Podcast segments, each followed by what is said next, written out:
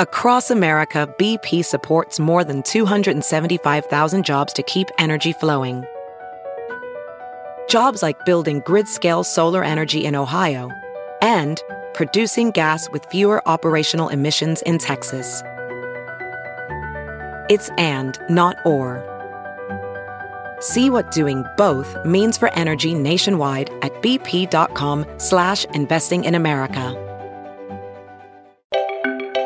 Hello and welcome to the Victor Davis Hanson Show. Victor is an author, scholar, columnist, essayist, and political and cultural critic, and our favorite unwitting provocateur of the left because of his sober, judicious, um, and dispassionate analysis. And I know we discussed that in our last episode, but I think it's still an apt um, description of Victor.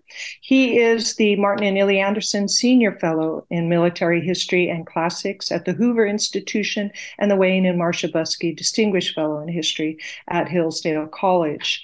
This episode, we're going to get into the origins of woke and then some of the careers that have been affected by woke. We'll be right back.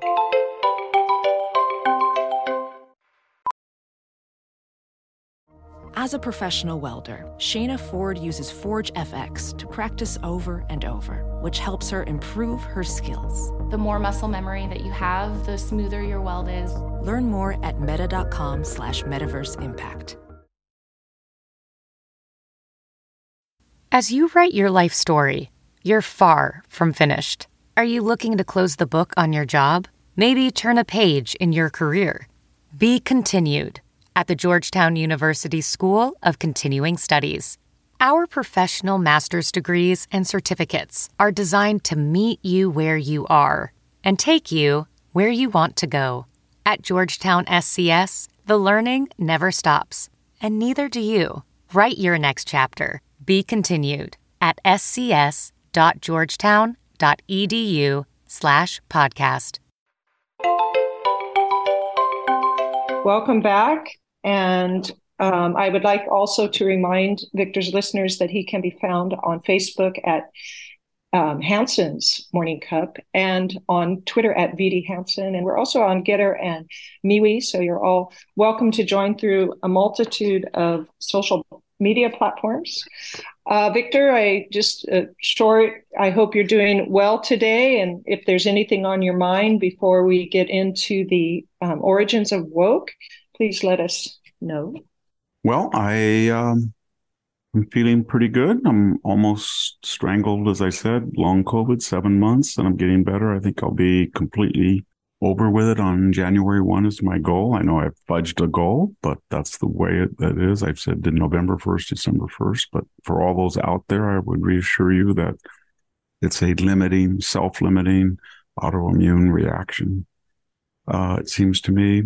Um, I'm looking out at a rainstorm in the San Joaquin Valley and Central Valley of California. We really need it. This is not going to solve the, the drought, but it's step one. And if we can get my goal is always if we our goal is should be five or six feet of snow in the Sierra. Let's say six to seven thousand feet by January one. And we did that last year and then it didn't you know, it didn't rain and, and we had a drought, but it's a good start and let's hope it continues.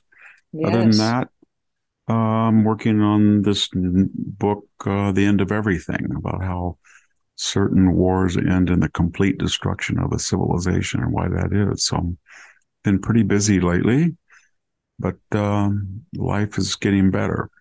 All right. Well, let's uh, dive right in then to the issue of woke. And um, you know, you you you spoke about that you were hoping to um, talk about this, and so uh, I did a little research on it, and um, it seems to go way back. But I think first, maybe if we could define what is woke, and then go into its origins, that would be nice. Well, thank you. Um, well, what is woke? Ostensibly, woke the doctrine, not what what woke say it is, but empirically and from an outsider's point of view, it's an ancient doctrine, and that is that if there's not general equality, what woke calls equity, then there has to be culpability. And equity is defined as everybody should be pretty much equal, not equality of opportunity, but state mandated equality of result. So woke is this. This person over there has less than that person. And that is because this person is a woman or a trans transgendered person or a gay person or a black person or a Latino person. That's the primary reason why there's inequality. And therefore, it can be addressed because human nature is malleable. So we can go in and say, this person is a victim and you are part of a collective victimizer group. You are part of an oppressor. So you can, through reparatory action, you can help the oppressed. What is reparatory action in, in terms of woke? most radically can be reparations, as California has just announced in a committee that they're suggesting that each person of African American descent, not defined very accurately, one quarter, one eighth from Nigeria 20 years ago without ancestors who were slaves with them, Oprah, LeBron, who knows? But, you know, a quarter of a million dollars each. Or it can be radical affirmative action, not to the point of proportional representation. That is 13% of African Americans or 10% of Latinos, but repertory admissions, which I think all of the major universities are now engaging in, but they won't disclose it. Suddenly their admissions policies have gone from semi transparent to zero transparency. But uh, they are letting people in for repertory reasons. Things like that can happen. So that is what the woke is. But how is it enforced? What are the means necessary to achieve radical equality of result? Cancel culture, ostracism, attack on the past, statue toppling, name changing, Trotskyization, erasures of your name, your, who you are, preemptive, uh, preemptive deterrence. So if you dare say a word or if you don't sign a diversity, equity, inclusion oath or your syllabus, if you're a professor or a teacher, is not approved by the particular czar, then you're in trouble. That type of climate of fear, sort of what we see going, what trying to make an example of Elon Musk so no one else would dare follow that trajectory. That's what woke is. Mm-hmm. And you ask, well, what were the origin origins of it? Well, yeah, yeah. You know, we we know what it is. It's basically it goes an immediate history. It's it came out of the 1980s cultural revolution, the Jesse Jackson, you know, hey hey ho ho, Western civilization has to go. The culture wars in which the left, remember, went after Saul Bellow, and they, I guess they call them the three Bs: Bellow, uh, William Bennett, who was the uh, humanities director, national uh, national humanities director under uh, Ronald Reagan, I guess, and George H. or George H. W. Bush, and Allan Bloom.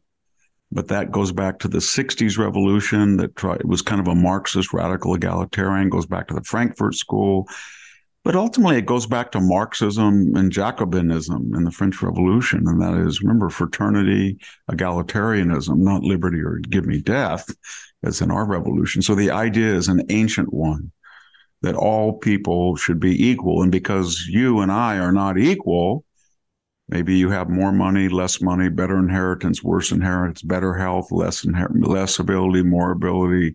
Doesn't matter. It's on the out, the outcome the backside, the result. And then we're going to get some Platon- platonic guardians, czars in the university, maybe, maybe John Kerry in his private jet on climate change. Uh, who knows? Maybe Al Sharpton, uh, Ta-Nehisi Coates, all these people, these self-appointed Hannah Nikole Jones, I think her name is, or Nikole Hannah Jones, excuse me.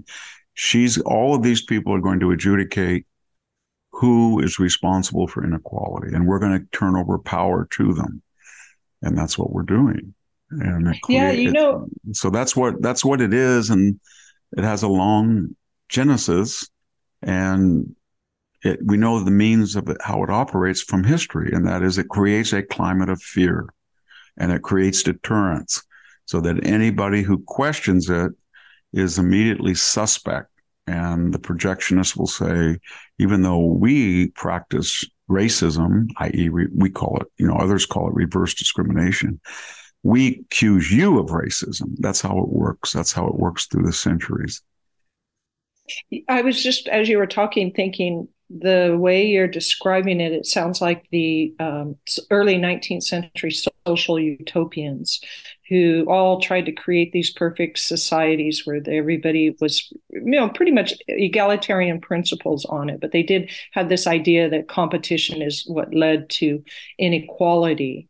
And every one of those ideas were just either castles in the sky ideas or when they tried to implement them they're just round failures. And i guess robert owens um, robert owens new harmony yeah new harmony indiana. And it's so i i mean i i would project based on that that woke and wokeism should roundly turn into a terrible failure because it mistakes human nature. Is that what yeah i mean look at it's modern progressivism. Woodrow Wilson it, it ultimately has to attack the Constitution. It really does because the Constitution is based on individual freedom and freedom of choice and expression. And so it always goes after the Constitution. That's why the Wokers, they want to get rid of the Electoral College. They don't like the Senate. They don't think it's representative enough. Two senators in Wyoming versus two in California, not fair. Uh, they want to go after the idea that the states have primary responsibility for balloting. They hate these ancient institutions like the filibuster or the nine person Supreme Court.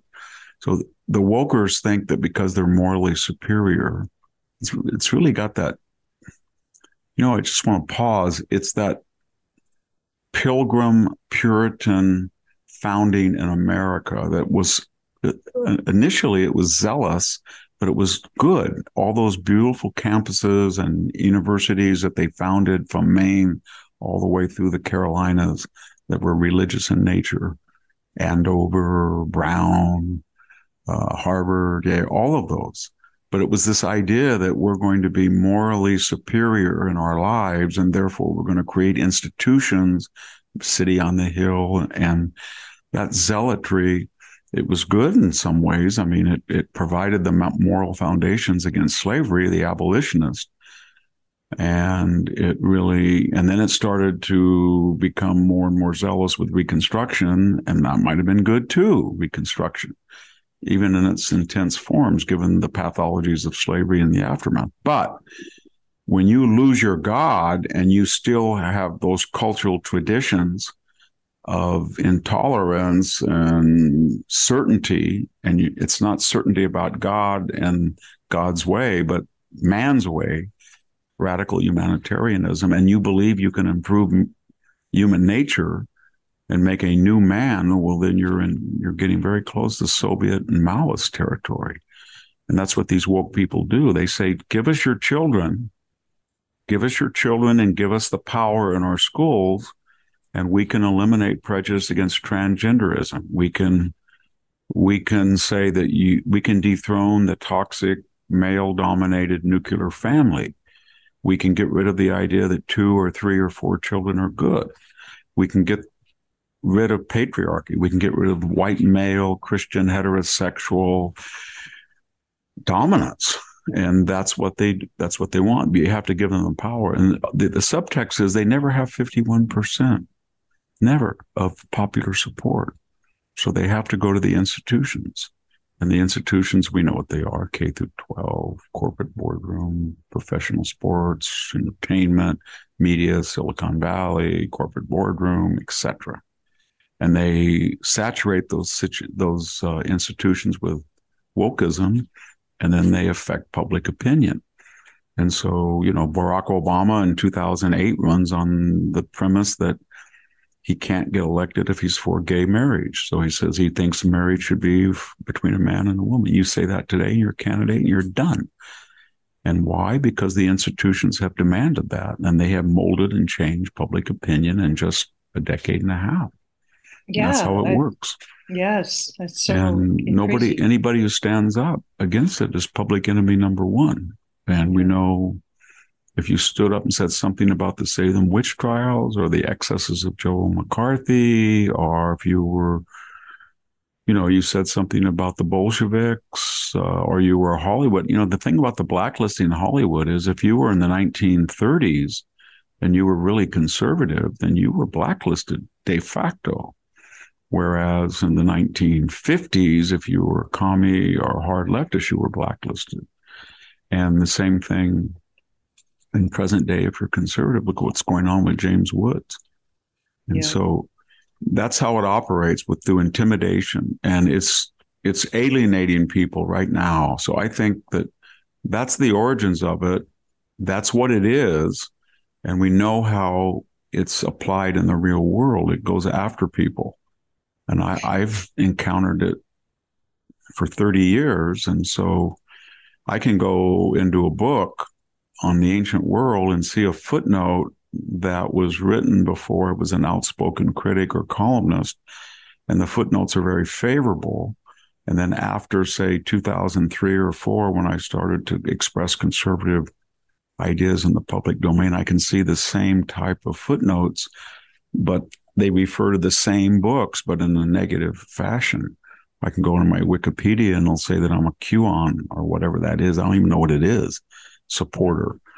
Uh, and that that will be constantly updated by hard left people to send a message to a person.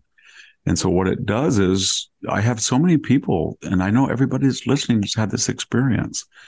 They'll say to you, Hey, I'm glad you did that. Hey, thank you. Hey, you're right. But you know, I couldn't do that. I don't want to do that. I got a family. I got to. So there's always reasons why you can't do it. And that's what woke assumes that they can create a climate of fear and deterrence. And they're bullies. And I think, to be candid to the audience, I think it's based a lot of it on racism because they feel that your superficial appearance is how you are self defined. It's essential, it's not incidental to who you are.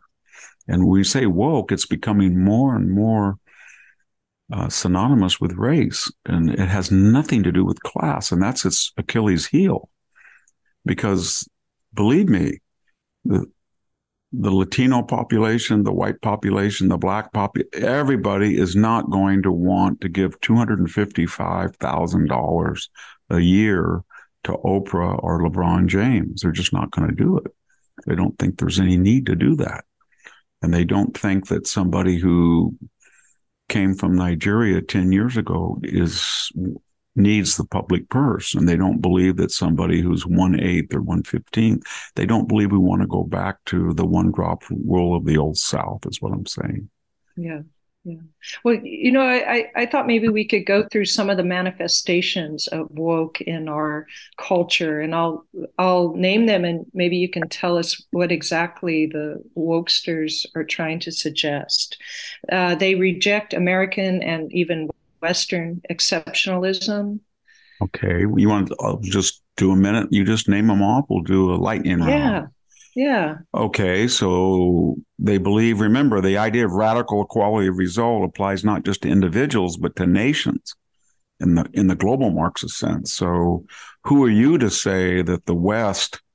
is exceptional. If it is exceptional by disinterested data, whether it's GDP, scientific research, standard of living, you name it, material acquisitions, Bill of Rights, then it's because it was privileged. It privileged white male people. Was based on inequality and stealing the wealth of indigenous people or the wealth of African Americans as slaves. It's nothing to do to their intrinsic ability or singularity or the ideas because you can't have anything better than anything else. It was built on oppression. So when we look at Western exceptionalism through woke dash Marxist lenses, you have to say there is oppression somewhere. So we have to, to spot it and to explain it and to end it. And the oppression is that a white male European landowning oppressor class came to this country and then started killing off everybody that wasn't like themselves, took power, and greedily created a capitalist system for themselves. That's what they would say. Yeah. And then everybody, and they can't like say it. this. Okay, if it's so toxic, why are 3 million people coming from central and southern Mexico whose premises are absolutely antithetical? Why are they leaving a socialist paradise in Mexico with fellow people who look like themselves to come up to this white dominated, racist, exploitative capitalist system? And that's what the wokes, and I guess they would call that they're suffering narcotics of the masses, like, or maybe their, their religion has befuddled them, as Marx would say. Who knows? They have certain opiates that Yeah. don't let them see the truth. True. And they, you know, they need a Stanford professor who's tenured, who lives in Woodside, who drives an Audi to campus to explain how exploitive this. Maybe they can enlist the the Bankman Fried couple, the two law professors, who he, Mr. Bankman Fried, remember, wrote treatises to help Elizabeth Warren to have a more equitable tax system, and she, Miss Friedman, uh, Bankman Fried, she had her own. I think it was close, move the gap or close the gap. It was the idea that I'm going to channel dark silicon money to hard left uh, candidates through my PAC. And guess what, Sami? They owned millions of dollars of Bahamas real estate. I didn't know law professors made that much money. And if I was a tax expert, I would say if I bought a million dollar condo for myself, and if I have $16 million in property in my name, the money must have come from the cryptocurrency empire transferred through maybe Alameda, illegally probably. But the point is, did they pay gift tax on it? This is just, I'm just doing this as an extraneous exercise and the contradictions of, of wokeism and exceptionalism.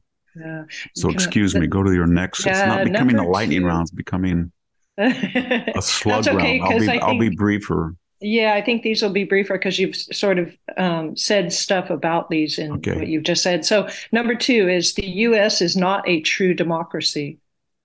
It isn't. It is a constitutional republic. They mean it's not a true democracy and that it's not a socialist uh, equality of result Athenian democracy. It's not, but it was never intended to be because the founders were not crazy. They read classical literature on Rome. There was a tripartite balance of power, judicial, judiciary, executive, legislative, and in Athens it was what twice a month, whatever 51% of the demos thought was law instantaneously without constitutional protections very much at all. So they said, we don't want that. They killed Socrates. They killed everybody on Milos. They executed the Mytileneans. We read about it. Jefferson read, claimed he read Thucydides 20 lines in Greek each morning. So they didn't want also, that. They didn't Yeah, I- want that. They want a constitutional republic. That's what we are. Yeah, but I think what the wokesters mean is is that there are marginalized people that don't get to participate in this democracy Yes. because it was created by white men. Yes. So what they want, and the wokesters, I mean, Plato knew wokesters. So when he wrote, I think it was in the Gorgias, Gorgias, when he said there won't be happy until the dogs and the donkeys vote. What he meant is that the theory of radical inclusion without criteria is endless, and there's no, there's always going to be object, uh, some objection of exclusion. Yeah. And so when you look at Georgia, they have record turnout in a state that they have sworn to us is uh, pathologically uh, addicted to voter suppression. So they don't have an, it, it's everything is fluid and negotiable. They don't have any absolutes, no canons, no principles, no code. It just, it's just all malleable. So when you say people don't participate, they participate in a fashion that they never have. But the woke borrowing from Marxism is it doesn't matter. You just keep bat. That's like a battering ram. You say voter suppression, voter suppression, voter suppression, racism, racism, racism, and then the body politic says, okay, we'll have mail-in ballots. Racist, racist, racist. You say, okay, the name doesn't have to be complete. Racist, racist, racist. Okay, your name doesn't have to match the registrar's list. Racist, racist, racist. Okay, you don't have to have an accurate address. Racist, racist, racist. Okay, if it's if it's uh, examined, you can cure it. You can ask the person to come back. Racist, racist, racist. That's what they do, and it's always preemptive. And so the poor traditionalist gets like the battering ram is bruises him. He's okay, just let me go. You can have third party uh, harvesting. You can, and you can see it on the border with the, you know, Bush republicanism says just make it all go away. I'll get in a fetal position. I can't take it anymore. Wasn't that in True Romance? That last scene. The where, elevator where the guy crashes down. yeah, where he, you know, he's he puts the gun to make it all go away why is this happening to me? Well, that's sort of the Republican Party on all these issues. When they say, you're racist, you're racist, and you say, okay, we'll have more people come in through a guest worker. No, no, no, that's racist. Okay, uh, we'll have some illegally. Okay, okay, we'll give amnesty. No, no, no, okay, we'll give citizens. That's how they work. It's never, in, it's endless. And it's yeah. designed to be endless. And the only and irony, the only thing that stops it is when they get their way, whether it's Mao's China, that's the ultimate end of the line that this train is going to, or the Soviet Union or European socialism, then it doesn't work. You end up in San Francisco. And then they say, hmm, we voted Chasey, Chasey, is that Chesa Boudin in, and he let all the criminals out, and they're attacking my house. Or we gave Gavin Newsom all these billions of dollars to stop homeless, and and they're defecating on my market street. Or I can't park my car. I have to roll down the windows and put a sign, nothing in here, to, you know, not car, not locked. Chaos or what, what we see in Chicago with Lori Lightfoot. That's where it ends up. And then it implodes. And then people get together in the ashes and the rubble and they say, wow, let's create a new system. Maybe it should be something like the founders thought and there we go again. But you know, it's it's a very painful, sad process to pathei mathos, as Aeschylus said, learning through pain. Yeah. Victor, let's take a moment for a break and come right back and, and finish up some more of these. I think I'm not going to go through all of them because we'll, we might be too long, but we'll look at a few more of those manifestations of woke, wokeism after these messages.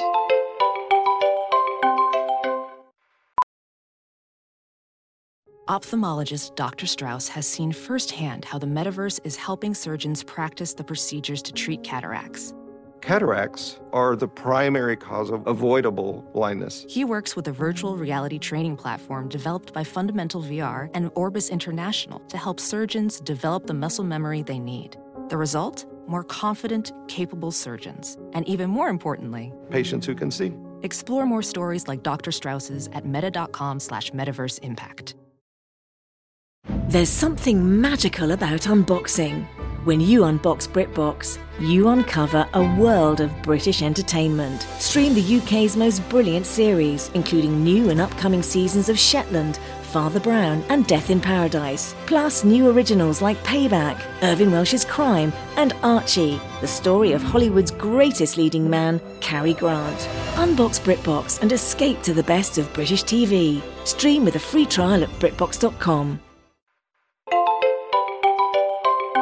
Welcome back. And Victor, yeah, the one thing I want to add to it is that what you've been saying is that it's not logical there where they go from, you know, some sort of um, statement or maybe omission of a statement to you're a racist that it has no logic behind it and that's what's i think frightening. So number three is you mean like larry elder is a white supremacist and a racist? Remember yeah that? yeah yeah exactly. There's just no logic behind it. Who could even no, listen to no him logic. after that right?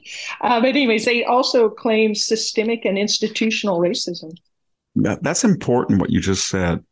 Anytime you see racism with that uh, adjective that preface adjective systemic, institutional, then you know that there's not racism or you wouldn't need that adjective. So when they say systemic racism, that means you, it's systemic error. You can't see it. You don't notice it because it's everywhere. And it takes certain diversity, equity, inclusion czars at $300,000 a shot to tell you where it is. And so we have certain tools of spotting it, microaggressions, microaggressions, safe spaces.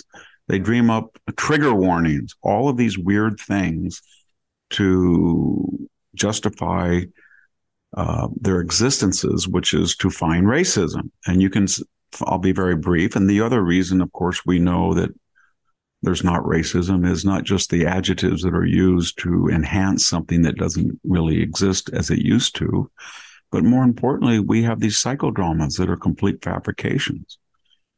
The Duke lacrosse story. Remember the stripper who was supposedly raped and battered by the white male Duke? Complete hoax.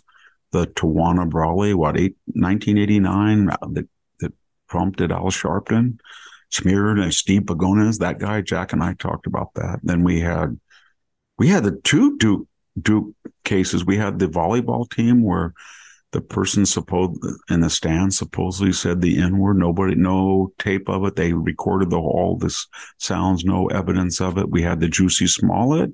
Remember Kamala Harris, Nancy Pelosi. This is shocking. Juicy was attacked by two people with MAGA hats, white, and they were carrying a lynch rope, and they had bleach to bleach him white. And they did this at two in the morning in subarctic temperatures. and we had to believe that. Yeah, that's so that shows you there's too many there's too many victims and there's not enough victimizers. So you have to start. I don't know how many campuses I've been on in my life, either as a visitor or as a faculty member or as a visiting faculty, but it's quite a lot. And I can tell you in my lifetime, I have noticed seven to 10 what I would call rope incidents or in incidents, inward incidents. And that is in the daily paper or somewhere someone found a rope hanging from a tree or somebody saw an N word written on a dorm room. And 99% either that didn't happen or they mistook maybe a volleyball piece of rope or something, or the person, it was planted to create that psychodrama. But in every single case, that was not a legitimate and dangerous sign of pernicious racism. And there was never an apology and there was never punishment if a perpetrator was found who created that hoax. Yeah. And that's again, that's just empirical. And that is a barometer or a symptom of there's too many victims and there's not enough victimi- victimizers to satisfy that growing demand. Yeah. And they also say, and this is number four, that you are you have white privilege and get this, you don't know about it. So again, that's the same principle. You need an expert at a very high salary in your corporate boardroom. You need one in your university. You need one in your K through 12 school. You need one in your in your institution, your foundation, and they have specialized skills. They're like a wolf that can smell things that you can't smell. So they come in and they say, you know, it's systemic or it's implicit or it's insidious. But uh, you don't even know that you're racist. So you've got to buy, this is Mark Milley, right? You've got to, I read Professor Kendi's book. I didn't know I was a racist. We're going to find it out in the military. I'm going to go find out who all those white supremacists are. And I guarantee you, we're going to root them out. And Lloyd Austin's going to do the same thing. And bingo, the U.S. Army can't re- meet its recruitment targets because guess what? Your white male suspect who is not racist and has no record in the military of systemic racism, but does have a record of dying at twice as numbers in the general population in hellholes like Afghanistan and Iraq and has been doing that generation, generation, generation, ain't going to do it anymore when you call him a racist without any evidence. So his mom and his dad are saying, you know, I served in the Gulf War, first Gulf War, and Gramps fought in Vietnam, and your great grandfather fought in World War II in Korea, but you're not going to go in that military because they're going to call you a racist every day of your life. And you're going to have to be brainwashed, and we're not going to let you do it. I've had that conversation with talks or emails or giving lectures in the Q&A at least 50 times. Mm-hmm. And it's usually the mom. the mother says, Dear Professor Hanson, my son wants to join the Marine Corps and be the fifth in my family, fifth generation or the Army or the Rangers or 101st or whatever, but I don't want him to join because I'm worried about him. And that's what it is. That's the re- that's the fallout from trying to suggest that you don't even know you're a racist. And, yeah, exactly. And, and remember the principle of all this when you say racist, it only can be the white majority. When we say white majority, there's no qualifications. So I know your family, Sami, is multiracial, and mine is too, in the sense that I have one brother who married a Mexican American woman. I have another brother who has two Mexican American children. And that's just the way it is. It's in every family and nobody makes any distinction. It doesn't matter. Once you're called white, there's no exceptions. You're just monolithically racist.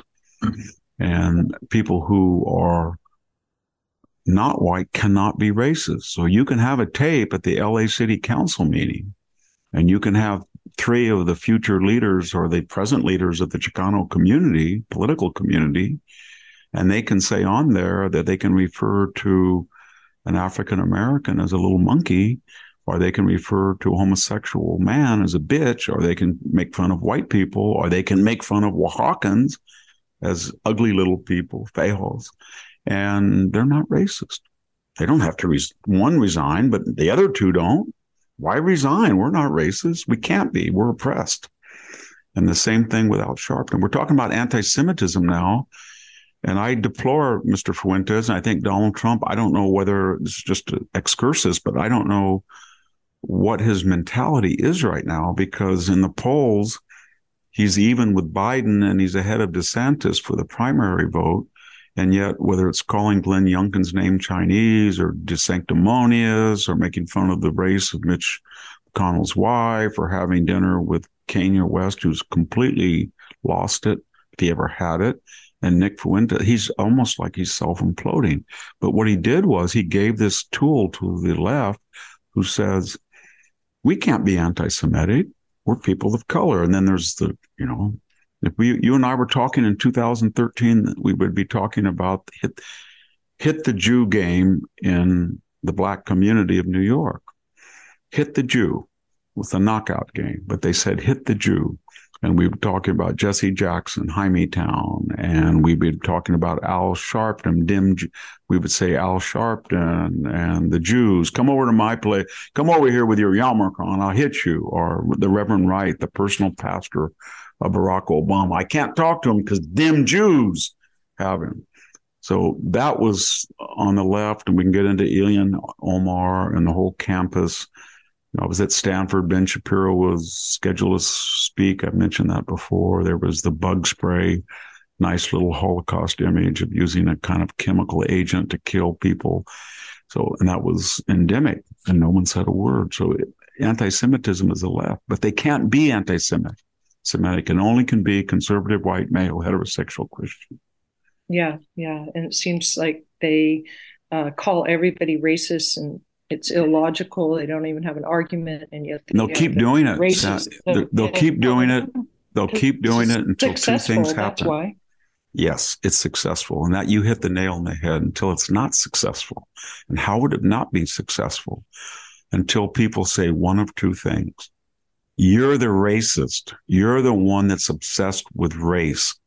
And look at your class. You're privileged you have lifetime employment university. Your income is above the average per capita income. You are the racist, or somebody's just indifferent.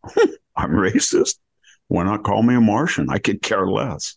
Call me a child molester. Call me a sec. I don't care what you call me. It has zero effect, nothing. And when that happens, either you say the person's calling you, you're the racist, or I don't care what you. And when that magic moment uh, appears, then this lie will dissipate, and people will suddenly say, "Will wake up and they'll say, "Wow, what was woke? God, did we go through a Salem witch trial?" Or there's a third alternative, Sami, that a very prominent leftist will be called a racist And I know that Joe Biden, I think he has some racialist tendencies when he says, Hey, junkie, or you ain't black, or put you all in chains, you know, that kind of stuff. Yeah, uh, no, that's true. Or Barack Obama is the first guy who's an articulate black man, or every, the donut shop. You can't go to a donut shop with all these Indians, that kind of stuff. Yeah. But when they go after a icon, then you know what happens. The movement. Where's the Me Too movement right now? It dissipated. What killed the Me Too? Yeah. It was Joe Biden and Tara Reade. Here mm-hmm. came a woman out of the shadows and said, you know what? This man who is running for president of the United States put me up against the wall, forced himself on me, and put his hand in my private parts and sexually assaulted me.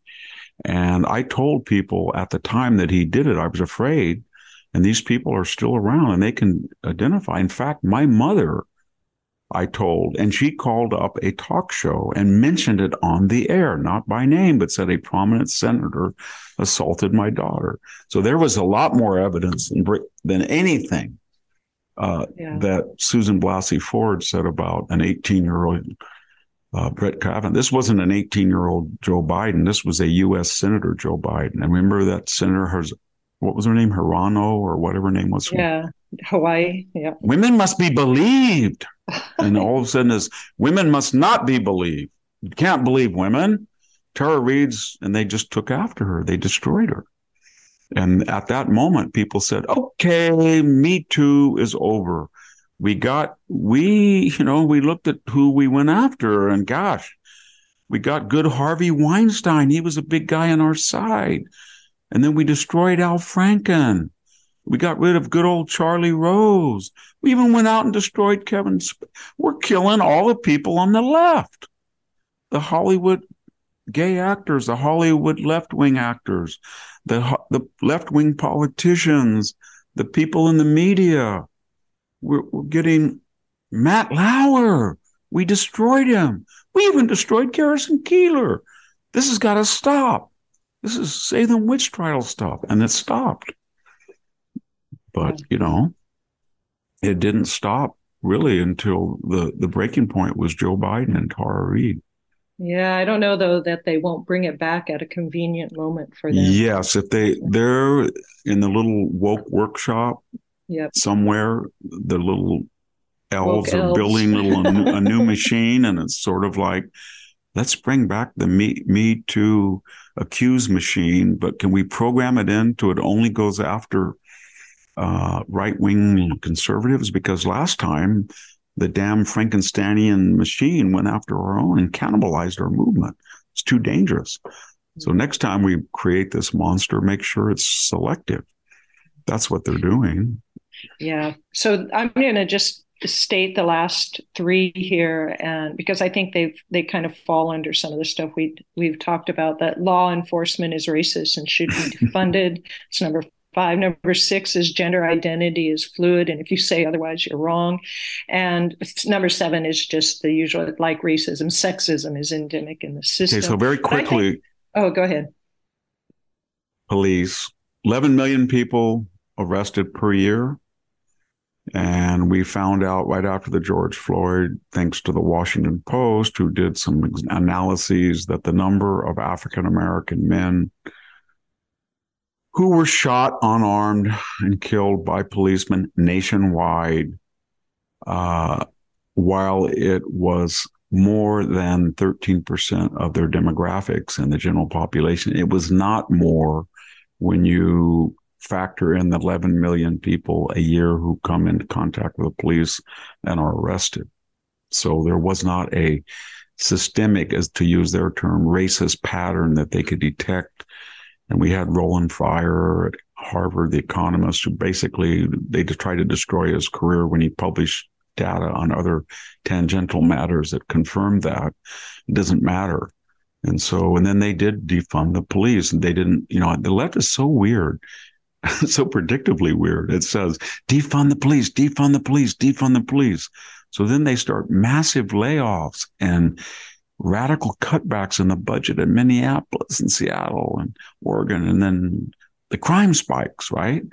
And then yes, they say, we didn't defund the police. Look, they still have a budget. so they they use that word. I mean, it's either all or nothing. No, you cut back on the budget. You cut back on the officers on the street. You let these George Soros funded attorneys, uh, public prosecutors go crazy. You did it. You told the, as I said, I have that little formula. I've said it before in this the criminal says, if I hit that guy in the head, I smash and grab, I carjack, I won't be arrested. If I'm arrested, I won't be indicted. If indicted, I won't be convicted. If convicted, I won't be jailed. If jailed, I will not be there for long. That's how they they look at it. Of course. And we have this 40 year high in criminal assaults. I really like the idea that the mayor of uh, New York is, you know, once in a while says that the subway's not safe after all these left wing people say, I take the subway all the time. It's very safe. Now he's a rat czar. He wants people to, he's got an ad out to get a rat killer. wonder why that is. That they, there's rats in New York again on the street. Apparently. So we're, it's it, the whole leftist Rousseauian movement is pre-civilizational. Remember that that it's yeah. destroying all of the carefully constructed you know, rules and protocols that separate us from savages. And yeah. they just like to dismantle them in, in, the name of equity. And the result yeah. is pre civilizational chaos. Yeah, which is why the last thing in, on it, and I know this is a rabbit hole we probably don't want to go down, but environmentalism and that environmentalism yeah, is part it's of all or nothing. Well. Yeah, yeah. The polar bear. I saw Al Gore's. Uh, I watched a little bit. It was on Earth in the Balance, there's no polar bears today. Today, the polar bear populations in the areas that he said would be extinct are, you know, they're either normal or they're excessive. Yeah. And so all of these things didn't come true. I think AOC said 10 years we had, right? She's yeah. already had three of them. Seven years, everything is going to. I get attacked all the time and say, You're in California and there's not going to be any rain. And three years ago, we had one of the wettest, most catastrophic storm years in history when Oroville Dam almost collapsed. And so, yeah, I mean, that's, it's not empirical. You just, it's intolerant. You either, you know, you either say that the world is going to be destroyed by people like you. And then if you object, you're a climate denialist. They love that term denialist because it has associations with some of the right wing people who deny the Holocaust. Not they don't they don't mention the Arab world that completely its leadership. Many of them uh, deny the Holocaust, but they're talking about a right winger or two that's nuts that says that. So they use the word denialist for climate and all these other things. Yeah. So let's turn to the people that are our mm. leadership of woke and what's happened with them or perhaps their hypocrisies. Um, I'm talking about our tech, um, our tech oligarchs and and or entertainment. So I I have a list of people, okay. and maybe we can look at and um, and you can talk about their various things. I, think the most interesting one is Jack Dorsey. Yeah, I haven't seen this list, so I'm going to just be spontaneous. he's disappeared from the whole scene. But what what are your thoughts? He was the leading wokester, uh, owned Twitter before Elon Musk did. Yeah, I think he was a kind of a tech nerd, and he went out to Silicon Valley and he realized what the rules were. I don't think he was innately a radical at all he was a tech nerd that got this little social media idea bug in his head, and he was lucky and he was talented. So he creates t- Twitter. And the idea you have a certain number of characters. I've never done it myself, so I shouldn't really talk about the mechanics of it. Other people involved in victorhanson.com do it. But um, he he understood the protocols of Silicon Valley. By that I mean he looked at the Apple uh, founder Steve Jobs. He said, that's the black getup, but I can't really do it. Elizabeth Holmes is doing that. And he's, he looked at the Mark Zuckerberg, you know, tie dye and jeans get up. That's taken. So he did the kind of Charles Manson nutty look. So he did the beard and the nose ring, I think he has. Yeah. And, and kind of thousand yard stare. And then he decided, then he just did what they were supposed to, you've got to get all these techies and left wing people to flood from the, all over the country to San Francisco, and he was going to be a little cuter by making the, uh, you know, the, the headquarters in San Francisco and not in Silicon Valley. So he was really woke. And then these people, the lunatics took over the asylum, and he just thought, oh my God, I created Frankenstein and I'm not going to challenge that monster. So he just sort of filtered out and counted his money. He's basically, he said, wow, this is weird. Twitter doesn't make a profit. And the more money it loses, the more valuable it is. It's worth billions. I'm a billionaire. And so mm-hmm. every time, once in a while, they'd call him into Congress and they say, you know, you're censoring things and you're suppressing news and you're not just a media organization like you claim to be because you're kind of a public utility. You use the airwaves and you, people communicate with each other like they do with the phone or they need to do that like they do with the PG&E here in California. Southern. And so we want a little bit of regulation. and he played that. Oh, wow, I agree with you. Yeah, yeah, yeah. Did you know that Twitter did that? Yeah, that's wrong. that was really good. Yeah, yeah that's wrong. And then it's kind of like, see ya, wouldn't want to be ya. I got to go back to the Bay Area and space out. Yeah. And then when Elon Musk came along and he offered all this money and it was like wow i got a money losing deal and he's offered me 40 something billion dollars the stock yeah i can just get this pile and turn over these lunatics that took over to him so that's what yeah. he was that's, yeah, he agreed with them into inaction. It's really he did. Strange. I mean, he wasn't a bad he wasn't a bad person. He just he just created. He was Doctor Frankenstein. Yeah. And Dr. Frankenstein was kind of a good guy. He thought he was doing, making the, you know, a perfect being. And so he thought that this thing would help people and communicate. And then he just saw it, what it got this way. It was kind of cute in the beginning. He was going to look kind of weird and act kind of weird. Everybody was going to be politely weird. And then it, yeah. you mm-hmm. know, it was sort of like Kerensky had some good points about the czars. And then the Bolsheviks came. Yeah. Another Dr. Frankenstein, of course, is Mark Zuckerberg. Mark Zuckerberg. Now, that guy is a little different. That guy, he has the same get up. Remember, he does, uh, was it Fourth of July? He gets on his uh, motorized surfboard and he wears the American flag with his T-shirt and he zooms across the lake or something. So he, he Mr. Flip Flop or whatever he is, he's the guy that has. They all end up in Hawaii. They all have the big, you know what I mean. They have the big estate, and then whether it's Barack Obama who tries to attack the environmentalists, don't want him to, you know, create a a drainage, uh, a block to a natural drainage near his property, or it's Mark Zuckerberg. It's got I don't know how many thousands of acres, and he wants to build a wall that denies the the hoi, denies hoi polloi access to the coast, or he puts a big wall around his against city ordinances, perhaps in Palo Alto, whatever it is they are never subject to the consequences of their ideology. They all have to have certain set asides for themselves. In his case, he's very funny guy. It's like, hey, hey uh, Joe Rogan, hey, the FBI? Yeah, the FBI came. That's kind of weird. I I had mixed emotions about. It. No, you didn't. You had put four hundred nineteen million dollars into the 2020 election with the express purpose of usurping the registrar's responsibilities in key precincts of key states to warp the vote with your dark money that was channeled into quote unquote nonprofits. That's what you did. And you knew exactly that, like Twitter mob, that you were going to suppress knowledge or communication about or postings concerning Hunter's laptop, but deep down in your dark soul, you knew that that was accurate because there was zero information uh, to support the 50 quote unquote intelligence experts who said it was Russian disinformation.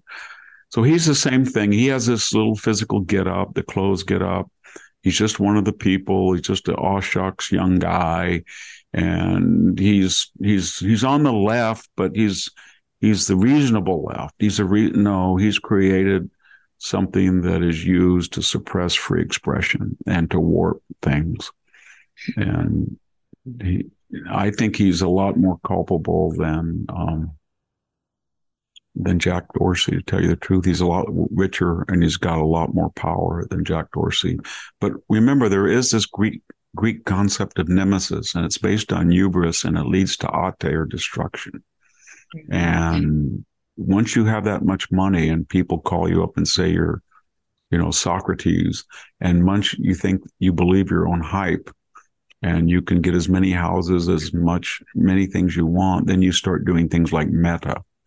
And the idea that all the whole country is going to put on a bunch of headphones and then I mean, most people go to sleep and they're terrified of alternate reality, right? Yeah. I mean, there is such a thing as I don't take this medication because it gives me creepy dreams. or, you know what I mean? I turn off that TV set because that particular, you know, natural born killers movie gives me the creeps or blue velvet. I don't want to watch that. Yeah. But Mark Zuckerberg is going to give you, you know, visor and all this get up that you have to put on so that you can enter this. I don't know what it is. It's sort of an alternate reality that's not as nice as this reality, but that's what, and he's bet his whole company on it. So he's crashed the stock price. He's lost billions of dollars in wealth and he's going to keep doing it. Yep. And that's, yep. that's divine retribution that makes people man, I, think it was a fragment of Euripides said right? It may be Menander. I know I got like a lot of classical scholars. I got to be careful. Said, whom the gods destroy, they first make mad. And they're making him crazy. I think there's people at Facebook that say, how can we put a straitjacket on him and put him in a room so he stops this meta thing before he destroys us? Well, let's take a few minutes for a break and come back and talk about Jeff Bezos and Bill Gates. I'm not sure which one of these is the more evil of the two, but let's listen to these messages first.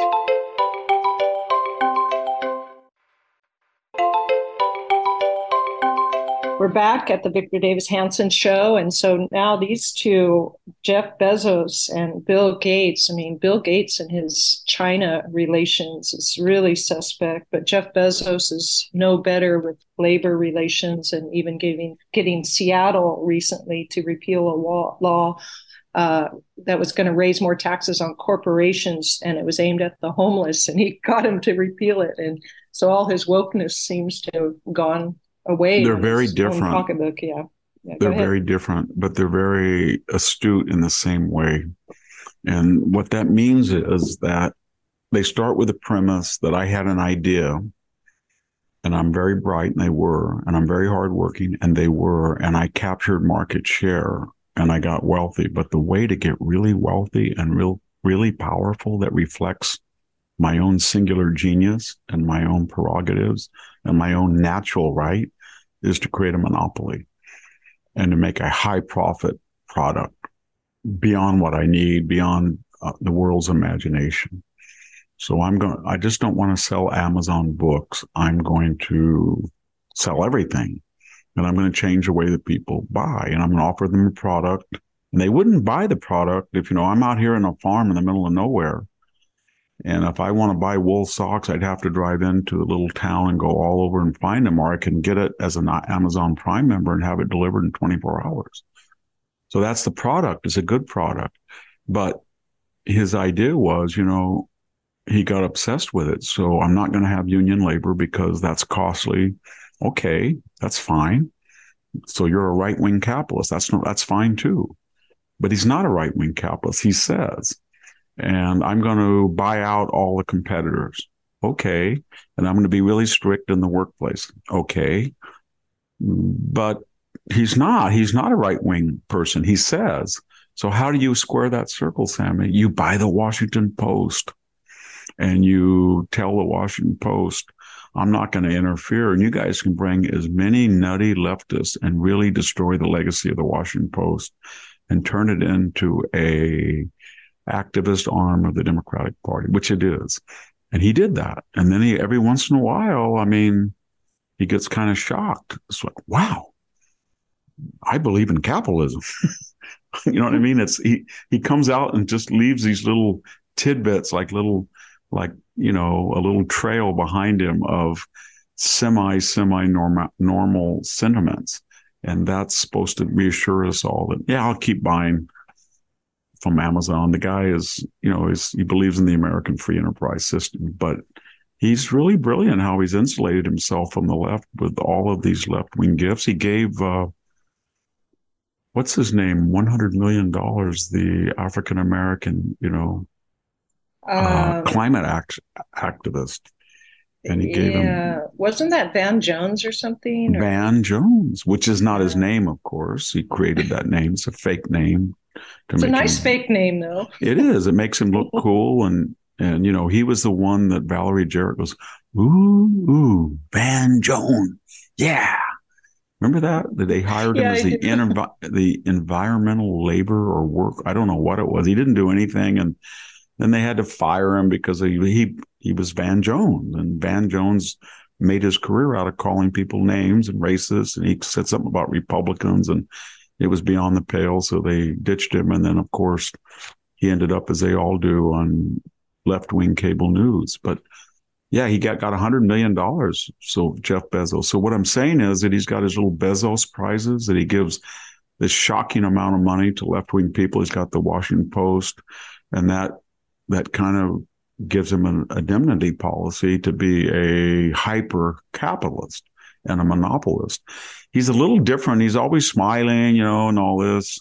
It's much he's much richer than anyone gave his wife. She I think she's the fifth richest person in wow. the United States now, maybe the tenth richest in the world. She's got half of his his his fortune that was, you know, frozen four years ago, whatever it was worth, she got half she's giving it to left wing causes, but good, more power to her. But Bill Gates is a very strange. He's got these weird ideas that he is going to not just create Microsoft. And again, I think yesterday I worked all day on a Microsoft Word program and I ordered two things from Amazon Prime. So I'm not going to trash either one of them as far as their products. They did America a great service.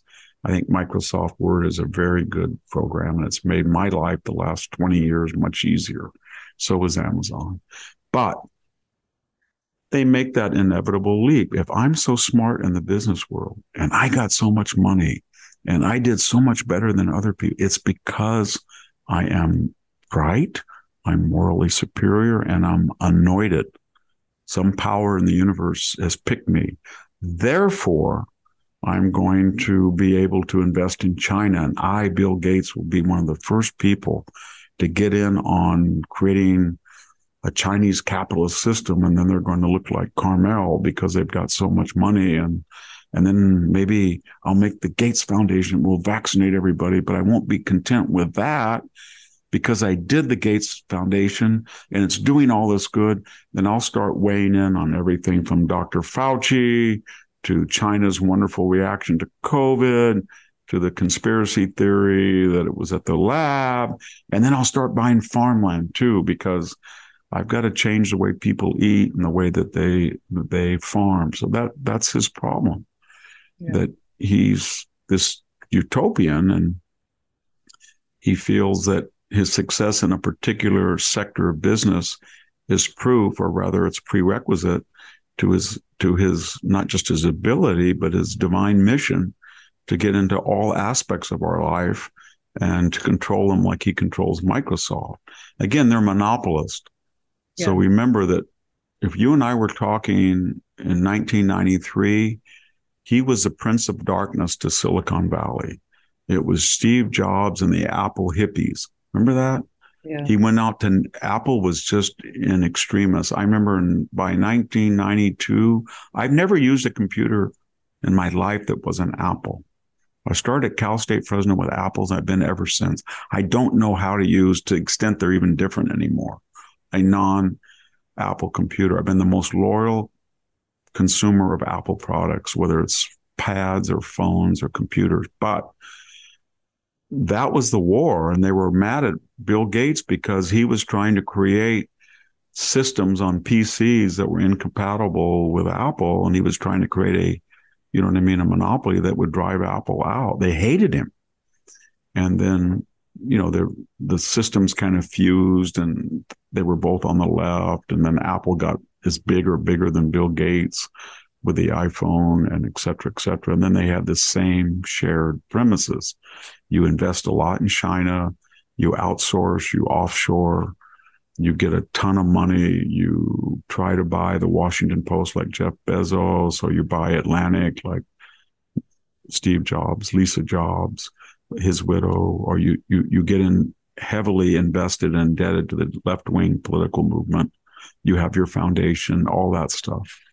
And then yeah. you think that because you were, you created a monopoly on iPhones or on Microsoft or on Amazon, or you're Mark Zuckerberg, you created a monopoly, or you're the Google bunch that has 95% of all the searches.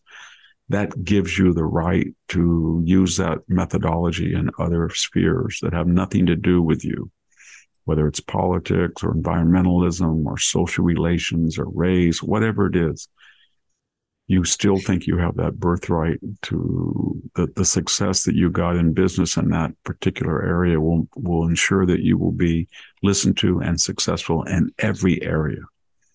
And it's kind of a, I don't know, it's, it's a megalomaniac complex. They're very yeah, dangerous sure. people. I mean, you can go yeah, back I, in the 19th century and you can really praise Carnegie for what he did. You can praise Rockefeller. You can praise Vanderbilt. You can praise the Guggenheim. You can praise all of those people because they, they created really important businesses and they were financial buccaneers, J.P. Morgan. But there were a lot of Jay Goulds with them and Jay Fisk. And a lot of them, you know, at the end of their lives, they became philanthropists because they were pretty ruthless in creating their monopolies and driving out competition, Standard Oil Trust, the Sugar Trust, all that. Yeah, well, speaking of um, ruthless and um, huge companies and Apple, uh, there's been recent um, uh, shows, um, news on Tim Cook's Apple being complicit with the Chinese and monitoring its citizens. And I just think, wow, evil of all evils, it seems like with Tim Cook. Uh, Tim Cook, yeah. And yeah. And so same pattern. Um, even though he didn't found the company, he's a multi-billionaire. And he they created a great product with the iPhone I used to talk a lot to Rush Limbaugh, text him, and he was the greatest emissary of iPhones. If you anybody who knew him and you visited him in Palm Beach, he had a whole closet. He was the most generous guy in the world with iPhones. He would give them to people and send them out. And politics wasn't an issue with Rush on iPhones. It was just this was a free market product. It's better than the alternative. It's innovative, and I love it. And I admired him for that. And that's what Tim Cook, you know, Apple became. They took a company that was in shambles and with Steve Jobs, and then later him, they rebooted it, and now it, it's I think it's got the greatest market capitalization yeah. of almost any company. I think maybe it's up there with Aramco or I don't know Google or more. So all power to them. I'm glad they were successful, but again, they've got that megalomania. And so, what did he do when the Chinese said, "Hmm, we haven't been able to eliminate this competitor and they've got they're building all of these iPhones in China. We want to renegotiate and we're going to threaten their offshoring in China. He just simply gave them $270 million worth of technical expertise to the Chinese. And a lot of this Apple Cloud device material is being used, as you hinted or said, to surveil the Uyghurs and dissidents and the protest against the COVID lockdowns.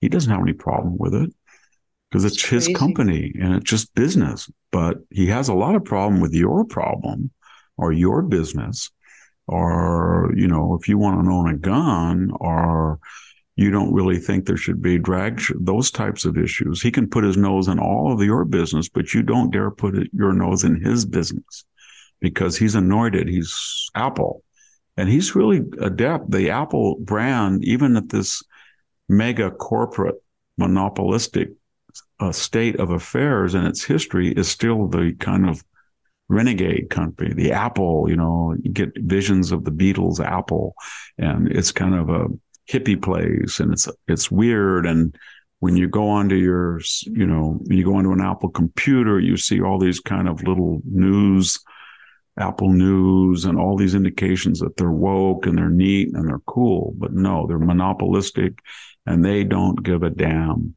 about human rights, the bottom line profit. They're in competition worldwide with other makers of these devices, and they're going to they're not they're not going to let human rights interfere with their bottom line. They do it on yeah. the back end. Remember, all these people do it on the back end. How they make their money in Silicon Valley is Jay Gould, J.P. Morgan to the nth degree, and then after they make it, they think they're Andrew Carnegie, but they're not giving to libraries and building us a plan for a library in every small town.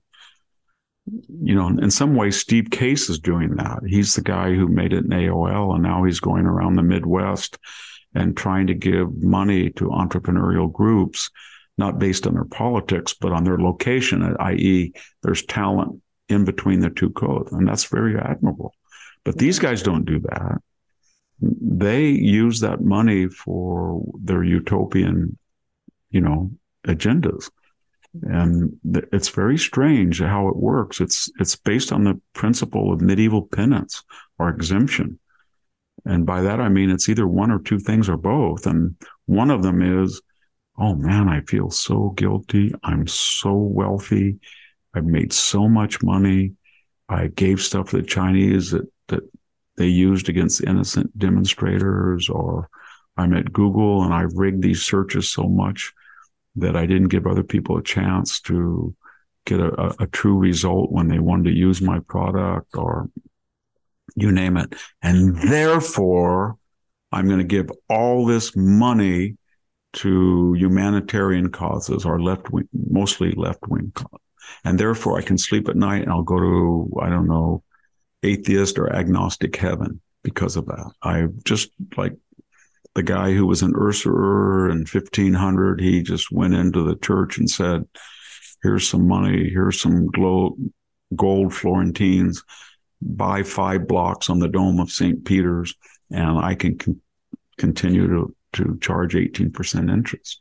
That's how it works. That, you know, it's yeah. kind of an exemption or an indulgence and then the, it also alleviates guilt. Yeah, one or the other so, or both. So, Victor, we're coming to the end of our our time. So, there's lots of other people we could talk about, but I think we hit the top guys. But one more question is just Elon Musk is coming into all of this and he's changing things. And I was wondering what your thought, because recently he's been in the news with um, uh, exposing how censorship works, I think, at Twitter. But what what are your thoughts on Elon Musk? Is he a new age for us? He's different. And I don't just say that because what he's doing with Twitter. He was different because he was an immigrant like Peter Thiel, but they were immigrant from politically incorrect places. You know what I'm saying? He didn't come from India or Mexico or Africa. He came from South Africa. So they, the left went after him and they do because of that heritage, just like Peter Thiel came from Germany. Those are the two worst places to come from in the left wing mind. So they were a little different from the beginning. And then they were empirical and they were kind of candid. And he was a little different as well as he made things and he was concrete. So it wasn't just cyberspace. I mean, the guy has a company. I don't know how successful it is, that drills through rock, the boring company. And he created a very success, the most successful private aerospace company with his rockets. They work. And he outdid GM and Ford and Fiat and these and Nissan and Toyota with batteries and Tesla's is a superior product. And these are real concrete things you can touch. It wasn't just he got into Twitter. So he's different. He he's grounded in something. He understands that you know that people need oil to move. They need food to live. They need shelter to protect themselves from the elements. It's not all, you know, I'm going to recreate the world according to my woodside mansion, or I'm going to get a big place in Pacific Heights and pontificate about hoi polloi is going to do this and that and outlaw natural gas, that kind of thing. He's really grounded in the physical world. And then his own life is kind of reckless, right? He just says what he wants. He does what he wants. He's been married or had several girlfriends, a lot of kids. He doesn't really care what people say about him. I mean, he's very sensitive, but ultimately he understands that what he's doing is a cardinal sin in the left wing mind. He not only took over their favorite, Sami, their favorite mechanism. They love Twitter far more than Facebook or any other communication, that generation of yeah. leftists. And he took it from them and took it from them in the sense that we're not going to use this as a monopolistic aid or arm of the left wing pro- progressive movement. We're not going to do it. It's going to be free. And then that was embarrassing for him because he made them, as civil libertarians, become Pravda like censors, right? And that was hypocritical and they look stupid. And then when he does these things to, he's got a, a knack about how to poke the left. So when he wants to release this trove, he did it in a really weird way. He took this Matt Taibbi, who used to be, you know, he was with the guy that was the nerd, ex nerd or whatever. They were in Russia. They had kind of a sordid, they wrote, he wrote a memoir and the left, Me Too, went after him and kind of, he got fired from Rolling Stone. They kind of destroyed him. And then he resurfaced with Substack very successfully so. And he became almost an expert on how the left wing mind, that is his former mind or his present mind, works. And he wrote a lot of incisive essays about the totalitarian instincts of the left and how they're manifested in journalism and politics. He's still a person of the left, but they could not stand that. And so what is it? What happens? Elon Musk deliberately makes him the conduit of all these embarrassing revelations. And it's like a trifecta, right? It's Elon Musk they hate. It's the embarrassing disclosures that they were working to suppress free speech, these so called liberals. And then he picked a journalist that they despised.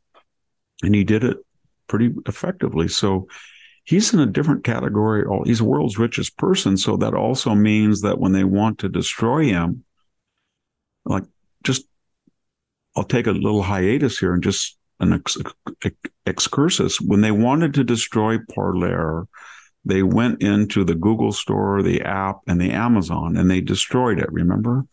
Yes. They had 20 million people ready after uh, the election in January, ready to go, and you could not buy the app. You couldn't get on if you wanted.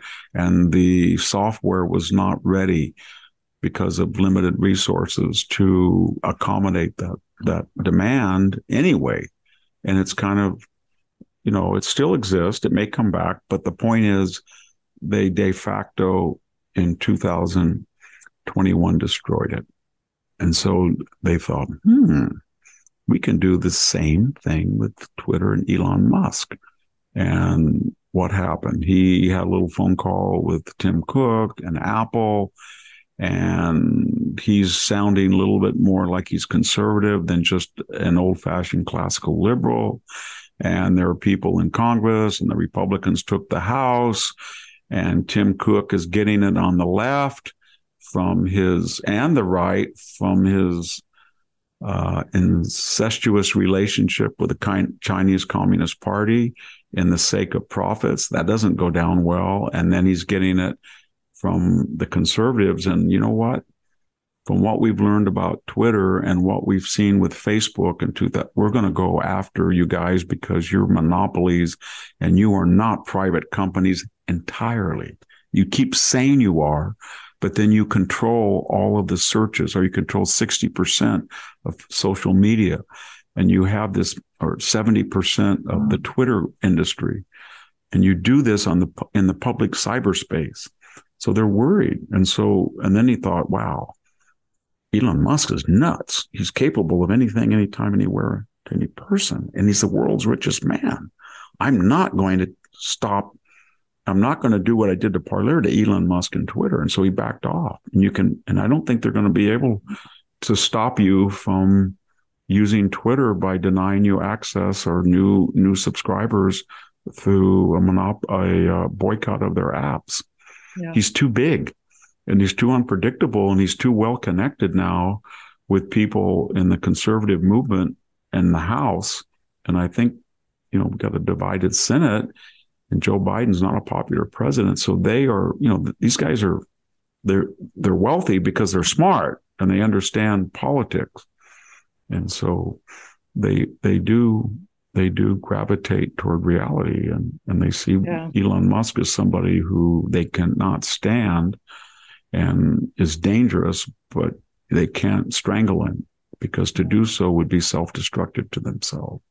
Yeah. So maybe we will have some some transference into his only problem is not his new. yeah it's not his enemies mm-hmm. and it's not his talent it's himself and that is i don't know how you be simultaneously the world's richest person the world's most innovative uh, private space company the world's most successful car maker and now taking on all of Silicon Valley's social media giants. I don't know how you do that all as one person and then yeah. tweet all the time and sound off on every considerable issue, whether you're trapped in a cave in Asia or what, he will sound off on.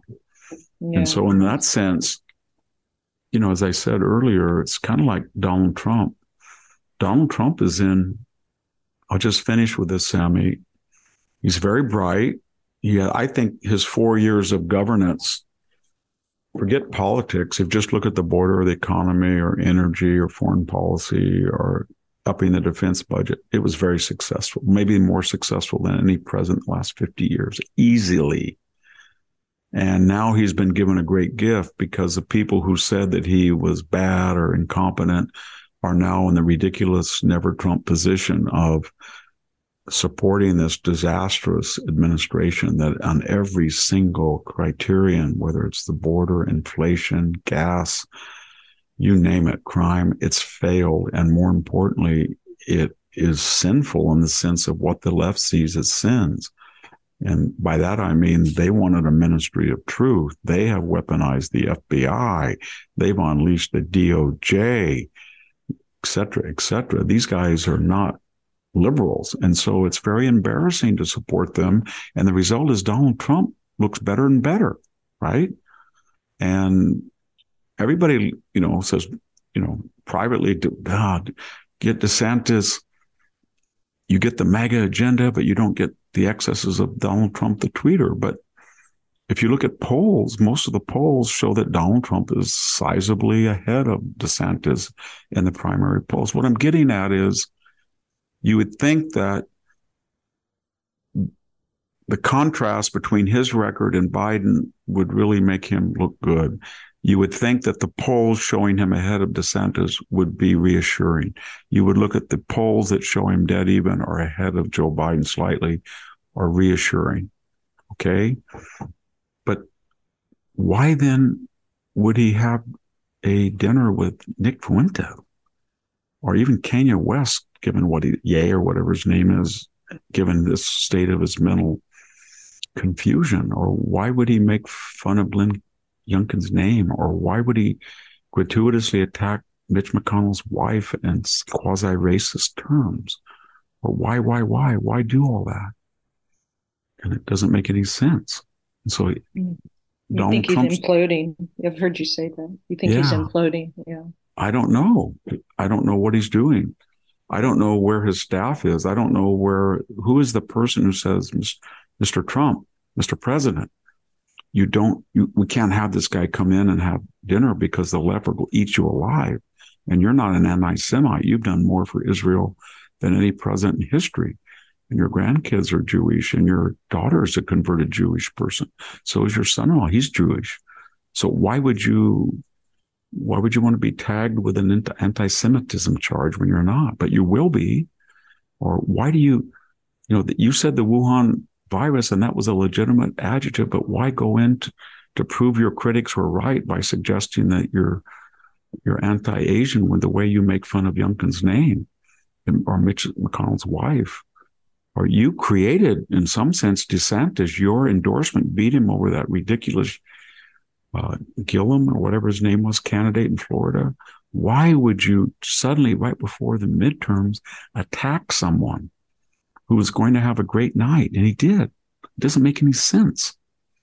And so, you know, in, uh, in a lesser fashion, why would would Elon Musk get into these little Twitter t- spats with nobodies? You know what I mean? Yeah. He's he's so much above all that. You don't know. So what I'm getting at is that people like that with enormous talent and a record of success, it's not their enemies. It's this classical tragic idea of hubris and nemesis and ate that follows. They've got to be very careful. And so I think Elon Musk understands that, but I'm not sure Donald Trump has people around him that will tell him the truth. And in other words, they're all obsequious or they're afraid of his temper or and I think he wants them to tell him his truth. I think he wants someone to say, damn it, I'm not going to let you destroy your, this candidacy or yourself. But they're not there. Right. Well, Victor, we're at the end here. Thank you so much for all of this discussion. Boy, you really laid it bare woke, wokeism, and the hypocrisy of our woke capitalists, as I think they're called. Thank you very much. And I'm sure your listeners thank you too. Thank you for uh, doing it again, Sami. And thank everybody for listening. It's much appreciated, especially in these troubled times, so to speak. See you next time. All right. This is Sami Winc and Victor Davis Hanson, and we're signing off.